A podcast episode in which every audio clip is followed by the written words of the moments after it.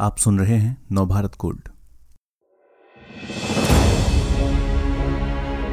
दिल्ली सिर्फ़ दिलदार ही नहीं, ये इतिहास का एक बड़ा पुलिंदा है। सात बार उजड़ी और फिर बस गई। इसके दिल में दफन है हज़ारों राज। चौंकाती है हर कदम पर, करती है इश्क में गिरफ़्तार। सुनाती है अपने जुल्म की दास्तान। नवभारत गोल्ड की स्पेशल सीरीज़ में सुनिए। दिल्ली की वो तारीखें जो कभी खून से लिखी गई तो कभी इश्क की स्याही से। जो सांसों को थाम दें, दिल को धड़का दें। हैरत अंगेज दिल्ली के इन किस्सों को लिखा है मोहम्मद असगर ने।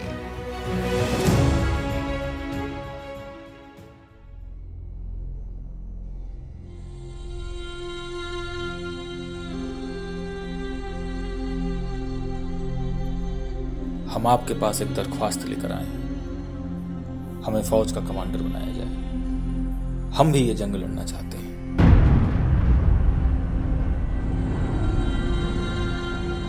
मेजर हटसन ने इनको गिरफ़्तार किया हुमायूं के मकबरे से और इनको लेके एक बैलगाड़ी में किले की तरफ़ जा रहे थे।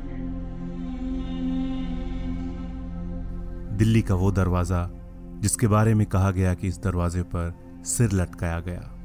सड़ने के लिए लाशें छोड़ दी गईं। शहजादों को घसीट कर गोली मारी गई। वो दरवाज़ा जो पहले लाल था, वो खून से रंग दिया गया और बन गया खूनी दरवाज़ा।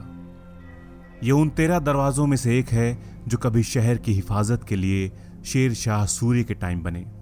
ये वो दरवाज़ा है जिसे काबुली भी कहा गया और लाल भी, मगर खून इतना बिखरा कि सारी पहचान खून से रंग गई। खून से लिखी गई इन तहरीरों को बता रहे हैं मोहम्मद असगर। इतिहासकार राना सफवी ने उनको बताया कि आखिर क्यों दरवाजे को अलग अलग नामों से पुकारा गया। फिरोज शाह कोटला के पास एक बहुत ही बड़ा भव्य दरवाज़ा है, जिसके कई नाम हैं। उसे लोग काबुली दरवाज़ा भी कहते हैं, लाल दरवाज़ा भी कहते हैं और आजकल खूनी दरवाज़ा कहते हैं। काबुली दरवाज़ा तो इसलिए कहते हैं क्योंकि यहीं से कारवान जो थी वो काबुल जाती थी।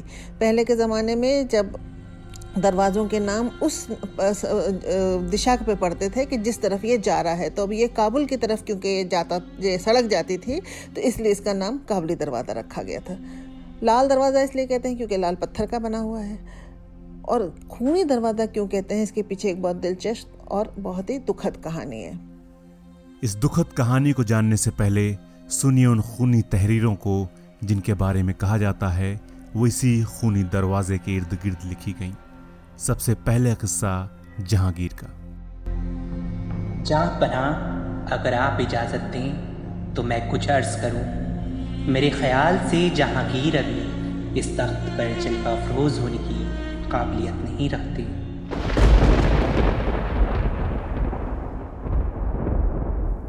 जब अकबर अपने वली अहद का ऐलान कर रहे थे तो अब्दुल रहीम खान खाना ने जहांगीर को उत्तराधिकारी बनाए जाने पर ऐतराज जताया था। उनको नहीं लगता था कि बादशाह बनने के लिए जहांगीर सही शख्सियत हैं। इसी से मुतालिक किस्सा मशहूर है। कहा जाता है कि अकबर की मौत के बाद जब जहांगीर मुगल बादशाह बने तो उन्होंने रहीम से बदला लिया। जहांगीर ने रहीम को हाशिए पर डालना शुरू कर दिया और उनके दो बेटों को कत्ल करा दिया। उनकी लाशें लाल दरवाजे के पास डाल दी गईं ताकि लोगों में खौफ पैदा हो। ऐसा ही किस्सा औरंगज़ेब का भी आम है। हम हैं मुगल बादशाह, दारा शिको नहीं। उसने हमसे जंग करने की गुस्ताखी की है। इसकी सजा भी मिलेगी। हमारा हुक्म है, दारा का सिर कलम कर दिया जाए। हुक्म की तामील हो। सरदार से जुदा कर दो। शहर में घुमाओ। आवाम को पता चलना चाहिए। हमारी खिलाफत करने का यही अंजाम होगा। अफ़गानिस्तान से दारा शिकोह को पकड़ कर लाया गया और फिर उन गलियों में रसुआ किया गया, जहाँ के वे शहजादे थे। साल सोलह में उनको कत्ल कर दिया गया और सिर को लाकर रख दिया गया लाल दरवाजे के पास। ये उस राजकुमार के सिर की कहानी है, जिसके बारे में Dara Shikoh, the man who'd be king के लेखक अमीक चंदा लिखते हैं, शाहजहां को अपने वली अहद दारा शिकोह इतने प्यारे थे कि वो उन्हें सैन्य अभियानों में भेजने से कतराते थे, अपने पास ही रखते थे। मगर जब औरंगज़ेब ने उनको जंग में हरा दिया तो पहले बेइज्जत करने के लिए दिल्ली की गलियों में घुमाया, फिर सिर काटकर धड़ को रास्तों पर घुमाया। इसके बाद शाहजहां को तड़पाने के लिए सिर को आगरा के किले में उनके पास भेज दिया गया था। लाल दरवाजे के पास खून का यह सिलसिला भी थमा नहीं था। कहा तो यह भी जाता है कि साल सत्रह सौ उनतालीस में नादिर शाह ने भी दिल्ली चढ़ाई के दौरान यहाँ खूब खून बहाया। हालाँकि इस बारे में ज़्यादा पुख्ता जानकारी नहीं मिलती और फिर इसके बाद दौर आया अंग्रेज़ों का। जब पहली जंग आज़ादी हुई अठारह में तो दिल्ली जो था वो सेंटर था और जो सिपाही थे जो वहाँ से आए थे, ईस्ट इंडिया कंपनी के जो सिपाही थे वो मेरठ से आए थे दिल्ली और दिल्ली में ही शुरू हुई थी ये पहली जंग आज़ादी। साल अठारह में बहादुर शाह ज़फ़र ने अंग्रेज़ों के खिलाफ बगावत की तो अंग्रेज़ों ने जुल्म की इंतहा कर दी। इस बगावत के दौरान ज़फ़र के बेटे मिर्ज़ा मुगल अपने छोटे भाइयों के साथ बाप की खिदमत में हाजिर हुए। हम आपके पास एक दरख्वास्त लेकर आए हैं। हमें फौज का कमांडर बनाया जाए। हम भी ये जंग लड़ना चाहते हैं। ज़फ़र ने जीनत महल और हकीम एहसनुल्लाह खां से मशवरे के बाद यह दरख्वास्त नामंजूर कर दी। लेकिन मिर्ज़ा मुगल की जिद के आगे ज़फ़र को बाद में उनकी बात माननी पड़ी और फौज का सिपाह सालार बना दिया।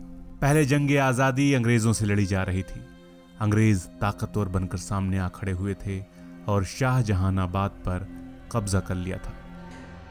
14 सितंबर को अंग्रेज़ों ने शाहजहानाबाद को फतेह कर लिया, उसमें अंदर घुस के उस पर काबिज हो गए थे और उसके बाद सत्रह को बादशाह जो थे, बहादुर शाह जफ़र, वो किला छोड़ के चल और शहर शाहजहानाबाद छोड़ के पहले हज़रत निज़ामुद्दीन की दरगाह गए और फिर वहाँ से हुमायूं के मकबरे पे गए। वो ये नहीं चाहते थे कि खून खराबा हो शाहजहानाबाद में उनकी वजह से। उसके बाद मेजर हटसन ने उनको वहाँ से गिरफ़्तार किया और ला के किले में कैद करके रखा, फिर वहाँ से उन पर मुकदमा हुआ और वो एग्ज़ाइल किए गए रंगून, जिसको आजकल हम लोग योनकॉन कहते हैं म्यांमार में। बहादुर शाह ज़फ़र को कैदी बनाकर रंगून भेज दिया गया था। ज़फ़र शायर भी थे। उन्होंने अपनी इस बर्बादी पर लिखा था, जलाया यार ने ऐसा कि हम वतन से चले। बतौर शमा के रोते इस अंजुमन से चले। न बागबान ने इजाज़त दी सैर करने की खुशी से आए थे, रोते हुए चमन से चले। ज़फ़र चले गए। अब बारी उनकी औलाद की थी। उनके बेटों को इस देश से नहीं भेजा गया, बल्कि दुनिया से रुखसत कर दिया गया। इस जंग आज़ादी में उनके बेटे मिर्ज़ा मुगल आगे थे, इसलिए वो अंग्रेज़ों के निशाने पर थे। इस बारे में लेफ्टिनेंट एडवर्ड उमैनी ने 30 सितंबर अठारह की अपनी डायरी में भी लिखा है। उन्होंने वही कहा जो मुझसे कहा था। यही के खुद उनका या उनके बेटे जवा बख्त का इस बगावत से कोई ताल्लुक नहीं था। बादशाह ज़फ़र का भी नहीं, लेकिन उनके हरम के बेटे मिर्ज़ा मुगल और खजर सुल्तान और उनके पोते अबू बकर का इसमें काफ़ी अहम हिस्सा था। अंग्रेज़ों को लग रहा था कि इन तीनों ने ही ज़्यादा बगावत की इसलिए इन तीनों शहजादों को गिरफ़्तार कर लिया गया। बाईस तारीख को मेजर हटसन ने हुमायूं के मकबरे से जो बादशाह के बेटे थे पोते थे और बहुत से और लोग थे उनको गिरफ़्तार किया। अब उस उनमें से जो लोग थे वो मिर्ज़ा मुग़ल थे, जो पहले सिपह सालार बने थे इस फ़ौज के, जो जंग आज़ादी लड़ रही थी, मिर्ज़ा खिज़र सुल्तान थे, मिर्ज़ा अबू बकर थे और और उनके दो तीन और पोते और नवासे और दमाद थे।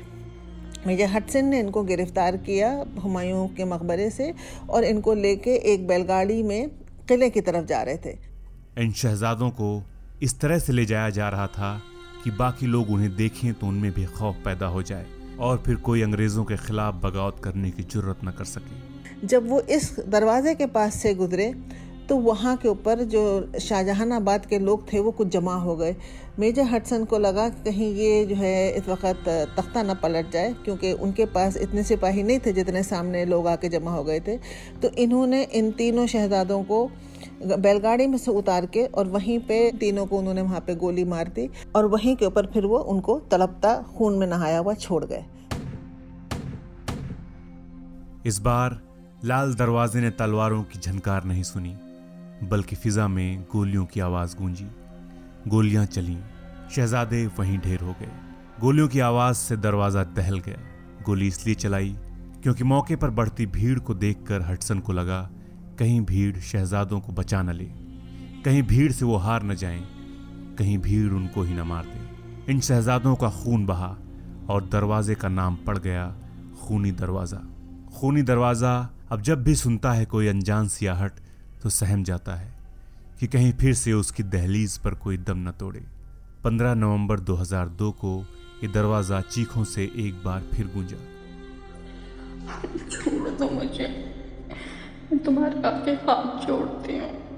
मैं किसी से कुछ नहीं कहूँगी। प्लीज़ जाने दो मुझे।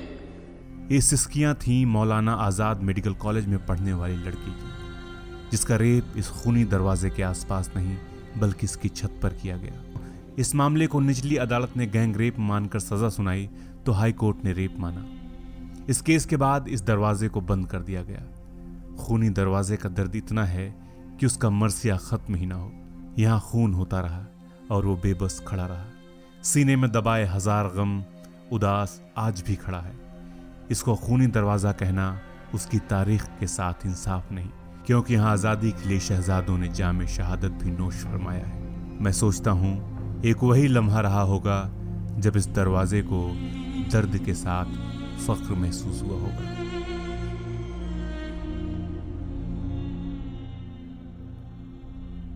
अभी आपने सुनी नवभारत गोल्ड की खास पेशकश।